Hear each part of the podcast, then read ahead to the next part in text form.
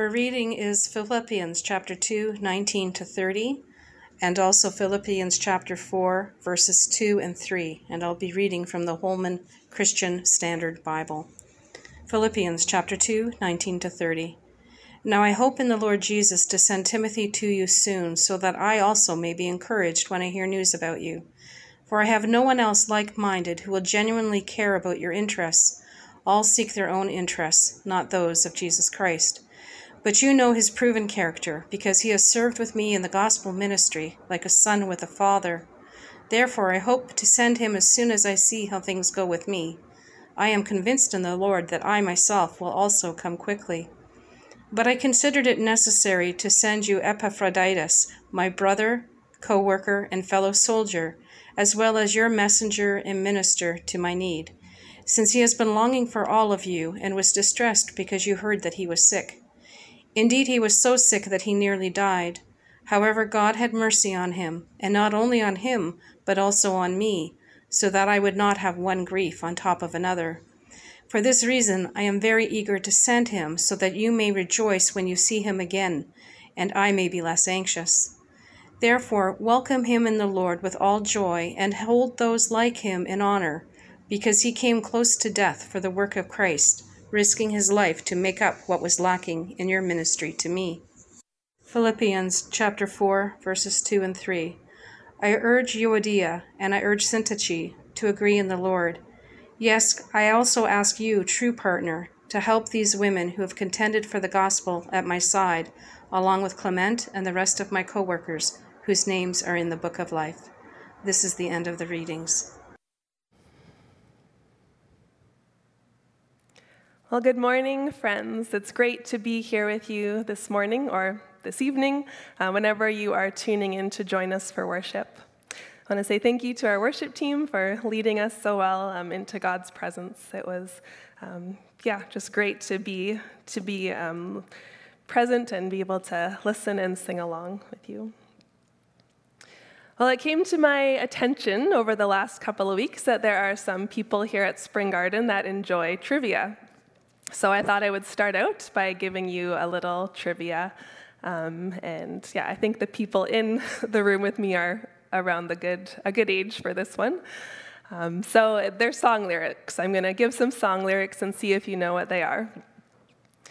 So no one told me life was going to be this way. Your job's a joke, you're broke, your love life is DOA. Thank you, Brandon. It's like you're always stuck in second gear when it hasn't been your day, your week, your month, or even your year. But I'll be there for you when the rain starts to pour. I'll be there for you like I've been there before. I'll be there for you because you are there for me too. Does everyone recognize that? Uh, so if you don't recognize that, that's okay. It's from the NBC sitcom Friends. Um, this was a show that was out, oh, I don't know, 90s, early 2000s, and it followed a group of six friends who lived in New York City.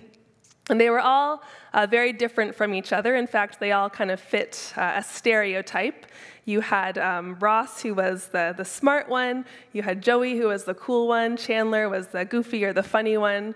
Rachel was the pretty one. Uh, Monica was the obsessive one.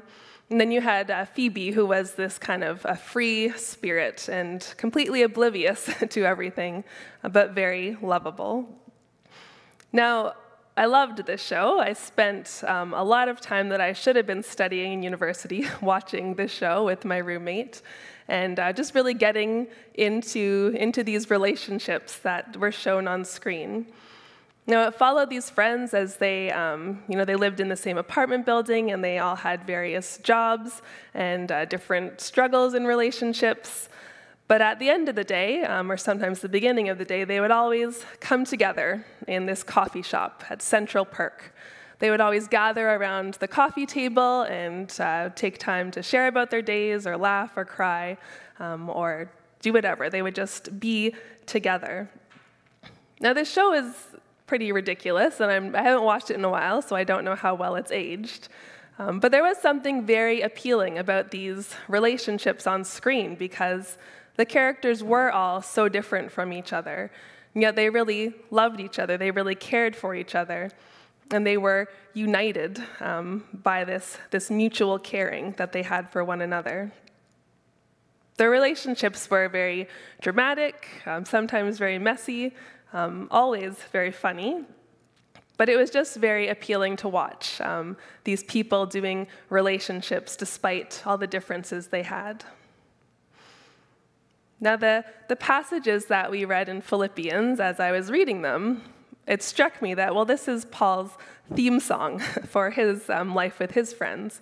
Paul is introducing us to the people that are important as he is working toward um, sharing the gospel, as he is working in ministry.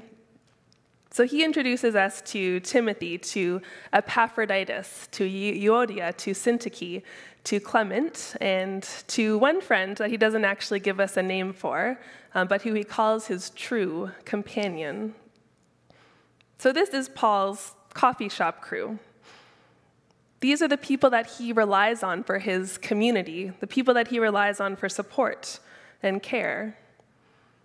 You know, reading about the Apostle Paul, we know that he was single. He didn't have uh, a nuclear family, like we would say. So his primary community was really those who were sharing in the labor of the gospel with him, who were ministering to others, who were opening churches and spreading the good news of Christ. Now, over the last few weeks in this letter in Philippians, we've been learning about what it means to be a community that is centered on the gospel. And this morning, we're going to look at friendship as a mark of that community. Philippians is known as Paul's friendliest letter, partly because um, if you've read the other letters, you see that he takes a much friendlier tone in this one, a little less scolding, but also because he's writing with, to, and about his friends. Now remember that the church in Philippi, this church who is receiving this letter, is a part of the Roman Empire. And in the Roman Empire, the concept of friendship was one of competition. You wanted to be better than your friends. You wanted to one up them at every chance you got. So if you had a dinner gathering, you would all gather and try to show off what you had and impress each other. And a successful party would be one where all your friends leave jealous of you. Now, Paul offers an alternative definition of friendship for the gospel community. He offers a definition of friendship that is centered on the self emptying love of Christ. And in doing so, he provides a model for friendships in the gospel community. As we get into these friendships, uh, let's just take a moment and, and ask God to help us this morning. God, we thank you for your words. Words that were written so long ago and yet still speak to us today. So, God, as we look at friendship, I ask that you would eat, that you would meet each one of us where we are, God. That you would show us what we need to hear and help us know how we can respond to you today. We pray this in Jesus' name. Amen. So I mentioned before that uh, Paul, he's writing this letter to the church in Philippians, in Philippi, and the people there are called the Philippians. Now, Paul was a traveling pastor of sorts, so he would go to different churches, he would preach, he would encourage people, um, he would gather new believers, and then he would move on to the next place. But at this point in his journey, he can't do that because he is in prison he wants to continue to encourage the churches, so he decides to write them letters. And he'll always send that letter with a leader that he trusts, another, another church leader who can deliver it and let the church know um, that everything is going to be okay and that Paul will visit them eventually. And this is what Paul is describing in the first passage we wrote. He's describing why he can't come, but who he will send instead. And he gives us um, two of his friends here. So, first, he talks about Timothy. Now, Timothy is also um, a co author of the book of Philippians, and Paul has nothing but good things to say about him. Timothy has been caring for Paul while he's in prison. And Paul knows that the church will benefit from Timothy, but he wants to keep him for now because he's really vital to caring for Paul.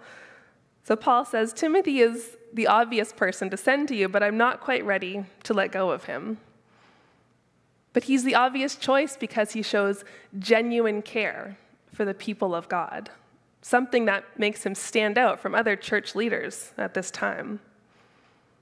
And this word genuine, it has the idea of, of birthright behind it, that Timothy has inherited this, this desire to care, this duty to care. It is his birthright, it is something that he has inherited from Christ himself. And Timothy is so valuable that, again, Paul says, I want to send him to you, but I still need him here. So he will come eventually, but not yet. Because Paul knows the value of having a good friend by your side. Paul recognizes that this is something we all need, especially when we're having a difficult time. So, since the church can't have Timothy right away, he tells them that he's going to send them Epaphroditus. Now, Epaphroditus had actually been sent to Paul by the church to care for Paul. The church wanted to encourage Paul and, and show their support, so they sent Epaphroditus to care for him. But it didn't turn out very well, or at least it didn't turn out as he had expected it would. Epaphroditus goes, and somehow we don't know what happened to him, but he gets sick and almost dies. His plan to minister to Paul didn't quite turn out as he went, and then he needed to be cared for. He needed to be nursed back to health. Now, I imagine for Epaphroditus, this would have been a very discouraging ordeal. He's going, he's proud to be able to represent the church, proud to care for Paul while he's struggling and then he needs to be cared for. But still, Paul speaks very highly of this man. He doesn't say he was a disappointment or a burden, he calls him a brother, a co worker, and a fellow soldier. Now, that idea of soldier, it tells us that there's a struggle that they're in together, that it's not easy work they're doing. But Paul is just letting Epaphroditus know that he is valuable. Just because his journey to Paul, to support Paul, didn't go as he thought it would, doesn't mean that he failed. Then we get to the passage in chapter 4, which gives us a lot of names in a few verses. We have Euodia and Syntyche. These are two more co workers of Paul. And these women, they are leaders in the Philippian church. And we don't know what has happened between them or between them and Paul, but they're in some sort of disagreement. Now, whatever this disagreement is, it must have been fairly significant because Paul, this is an open letter to the church, remember, and he decides to call them out on it. It's not a private um, admonition to them, it's in front of everyone, all the believers. So, Paul takes this time in this letter to address their disagreement. And he doesn't tell them who is right, he doesn't tell them what the answer is. He tells them to make up. That's the important piece, not who is right, but that they are united. No, these are women who have worked alongside Paul in spreading the gospel. And that work that they are doing is too valuable to let a difference come between them. Whatever their struggle is, whatever it is they can't agree on, they need to resolve it. It's a little bit refreshing to read about this disagreement they're having because it reminds us that in the gospel community, we don't always get along with each other. We don't always agree. In fact, sometimes we disagree more than we agree with each other. But these women, they show us how important it is to be honest. You know, honesty often leads to disagreements, it often leads to conflict. But the important thing is that unity is maintained, even when there are differing opinions, and we'll come back to that a little bit later. So we've met Timothy, Epaphroditus, Euodia, and Syntyche. And then we have Clement. And Clement, he doesn't really get any details. We don't know too much about him except that he is part of the church. He's there.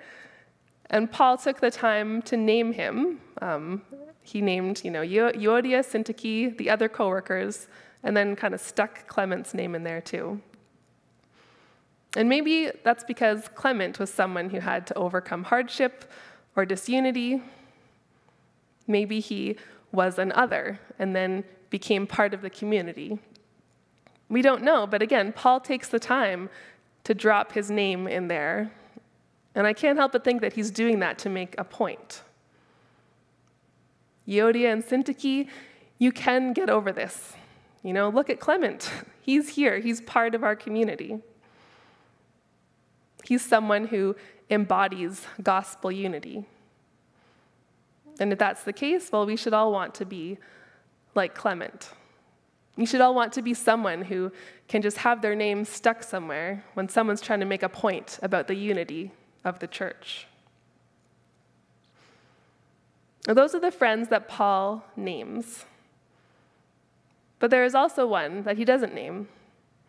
In chapter 4, verse 3, Paul appeals to his true companion, his loyal syzygos. It's a Greek word that I can't pronounce, uh, but the literal translation of this word is yoke fellow. It brings up images of oxen, oxen who are plowing a field and they are yoked together, and so they have to work together, step by step, side by side. And this would have been a familiar term um, for those people because this was a common method of farming. You would have oxen to plow your field. And this yoke fellow, this is the one in the congregation who works to heal wounds, who is there to help restore relationships. This yoke fellow is there to remind everyone who they are serving, who they are centering their service around, and that they should be selfless and not selfish. So those are Paul's ministry leaders. Those are his coworkers, those are his friends. He uses a few different terms to describe them, but it's his crew. These are his people. Now, as we read about these friends, it gives us a chance to pause and think about our own friendships, particularly our own Christian friendships, those who share a gospel calling with us. You know, as disciples of Christ, we are called to make this world a better place. But this isn't something that we're supposed to do by ourselves. Who are the people that support us as we minister to others? You know, we often talk about the church as a family. That's good, it's a great word. But we have to remember that we're supposed to be friends too. I mean, depending on who you are, you might like your family, you might not. Your family is, you know, they're people you're kind of stuck with. But your friends, you choose your friends. You want to spend time with your friends. You make the extra effort to be with them. And we need to be intentional about making friendships and even strategic about who those friends are that we need in our lives, who those people are going to be when the rain starts to pour. Now, as we look at Paul's friends and how they minister together, there are certain themes that mark these relationships. They all take responsibility for one another, they are all concerned with each other's welfare, but they all also each teach us one thing or show us one friend that we might need to have in our life. From Timothy, we learn about humble service. His genuine care for others is based on the example that Jesus gives of laying down his life for his sheep. You know, Timothy leads from this place of sacrificial love. He's not in it for his own power or glory. He's in it because he loves Jesus and he wants to share that love with others. And the word genuine that Paul uses to describe him really stands out. We need friends who are genuine in their care for us. Friends who aren't in it to get something from us or because it's convenient to spend time with us, but who genuinely want to be there for us, to support us and love us. From Epaphroditus, we learn that it's important to follow Christ, even when the journey ends up looking a little different than we expect. But in terms of his friendship, we learn that it's okay to let others take care of us sometimes, even when we're trying to take care of them. You know, he was sent to care for Paul, but ended up needing to be cared for. And that takes a lot of humility. It takes humility to let others care for you. If you have a relationship where one person is always doing the caring, it's not a friendship. From Euodia and Syntyche, we learn that friends get in conflict. And maybe we all know this, but I'll say it anyway. Conflict is not a bad word. No, conflict is good because it leads to growth if we work through it. And again, we have to remember when we are in conflict who it is that we serve. If we can agree on who Jesus is, that Jesus is Lord, then nothing else, nothing else should become a barrier to us serving together. Just let that sink in for a moment.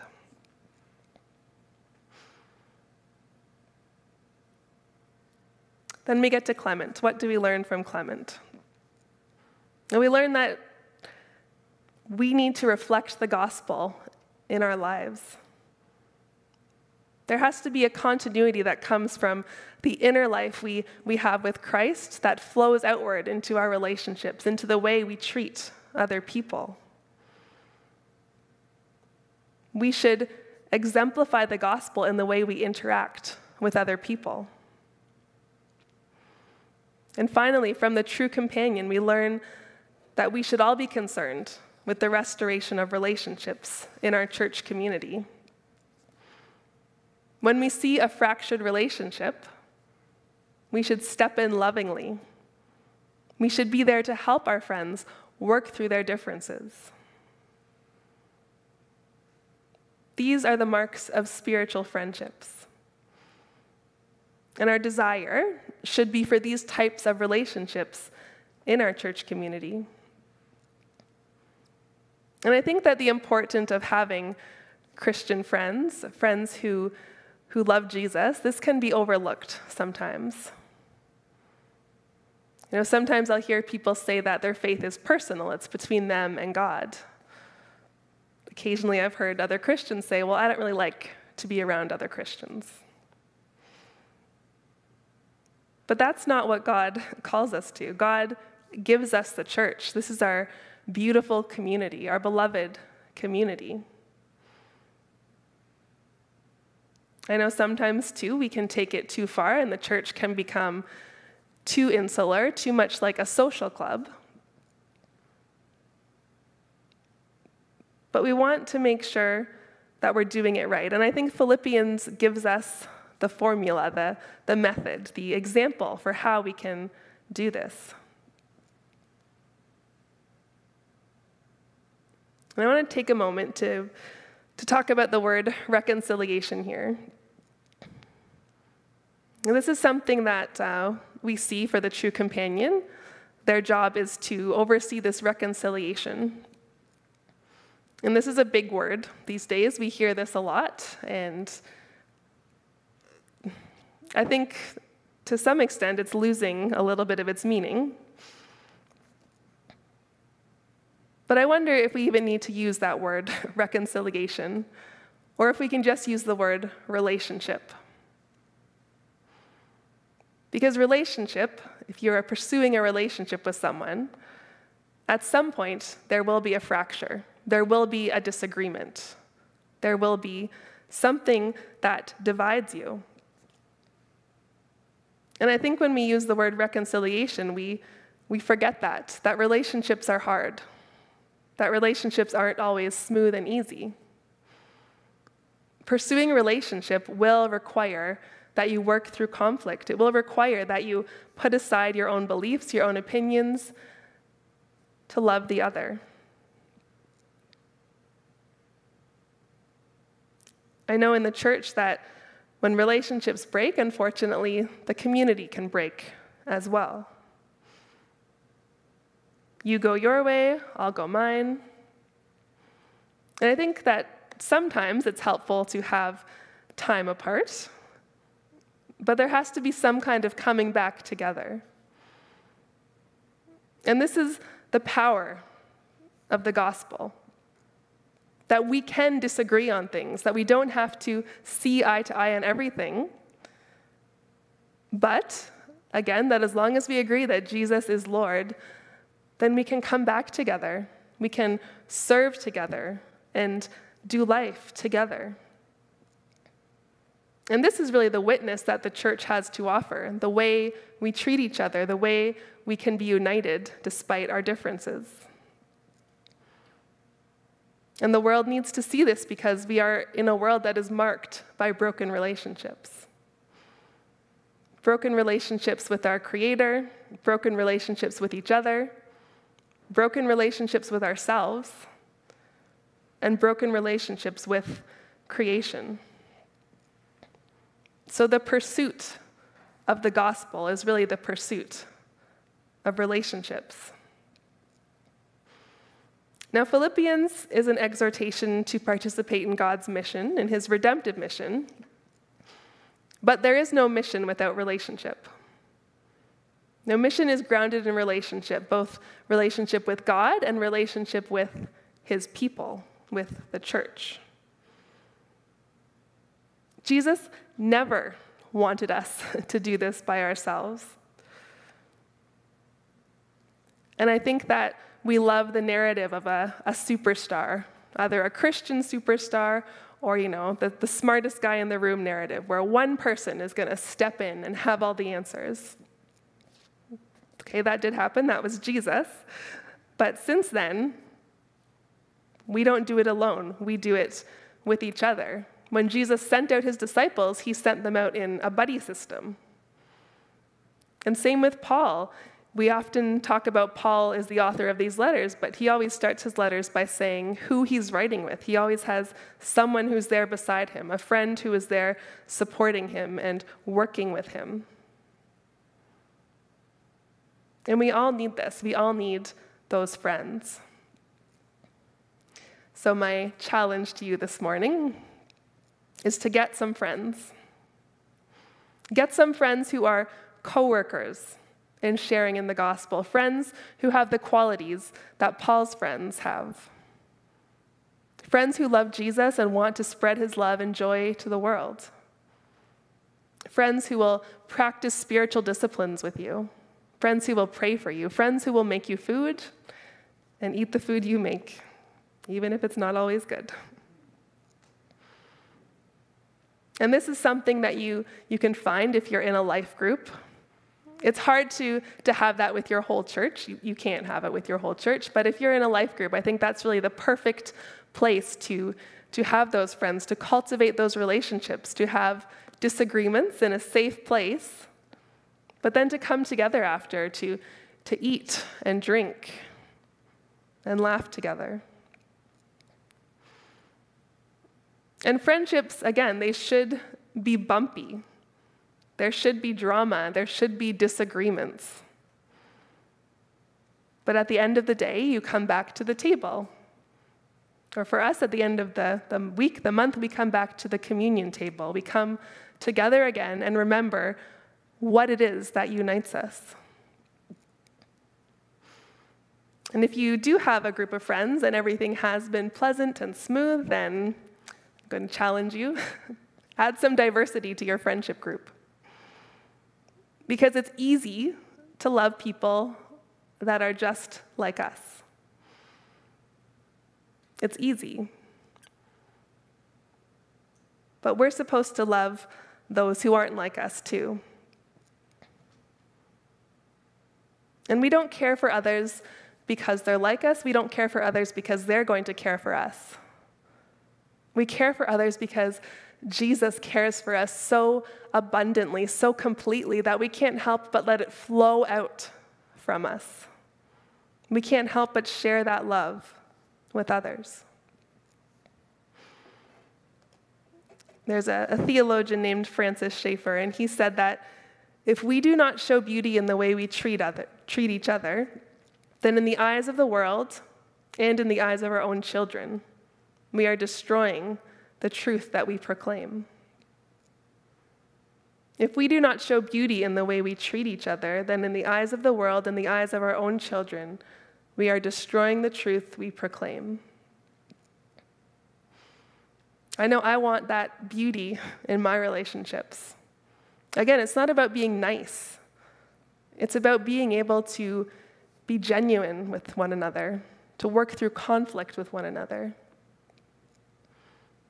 And how we treat each other has kingdom consequences.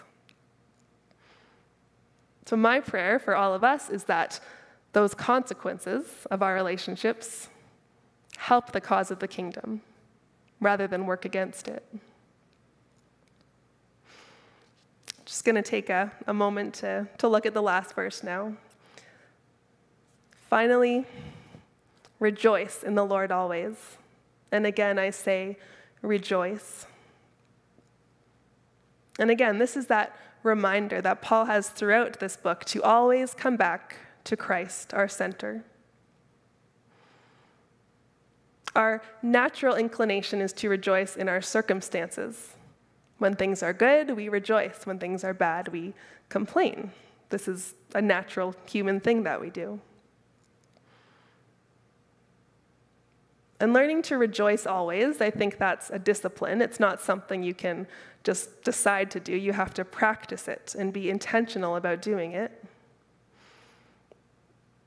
But rejoicing always comes a lot easier when you have friends who are willing to do it with you. When you have friends who are reminding you what is important. And this is what Paul is doing for his friends. He's reminding them what is important, he's reminding them who is important. And he reminds them to be grateful for each other. He calls them his joy, he tells them to honor each other. And this is something that we can rejoice about. We rejoice about what Christ has done in our lives, but we rejoice over the people he has placed in our lives. We rejoice over the people that are walking alongside us on this journey, sharing in God's mission.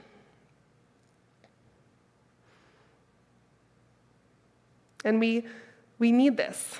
The world needs this because the world is a very lonely place. One of my favorite verses is in Psalm 68, and it says that God places the lonely in families. And loneliness, this is an epidemic. It's getting worse, and I know during COVID it's become even more of an epidemic. We can't even begin to imagine the consequences of it. And this should be a place where people can come, where people can come in their loneliness and find friendship, find that community.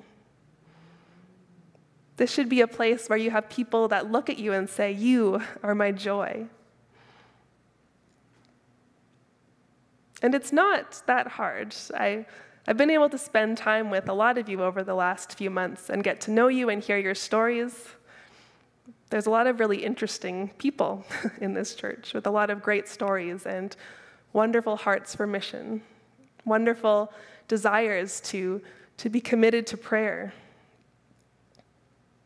And I have to say, it's been a joy for me. It's been a joy to hear about your lives. It's been a joy to pray with you. It's been a joy to get your gardening tips because I, I don't know much about gardening and I'm learning a lot. That God is good, and God longs to be good to us. And part of the way He is good to us is by providing people who can walk alongside us on this journey, who can minister with us, who can be co workers in the gospel, or who can be our friends. You still have to do the work. You still have to pursue the relationship, to take the time and the effort. You still have to work through the disagreements and the conflict. But it's always worth it. So I'll give you one final challenge today as the worship team comes back up. But the challenge is for you to pray this week and ask God to put someone on your heart, a name of a person within your church community who needs a friend. And then I encourage you to reach out to them. You can tell them that they are your joy. You can check in. And then take time to rejoice together. Rejoice in what God is doing in your lives and what He is doing through Spring Garden. And rejoice in what He will do as you continue to pursue this relationship. Amen.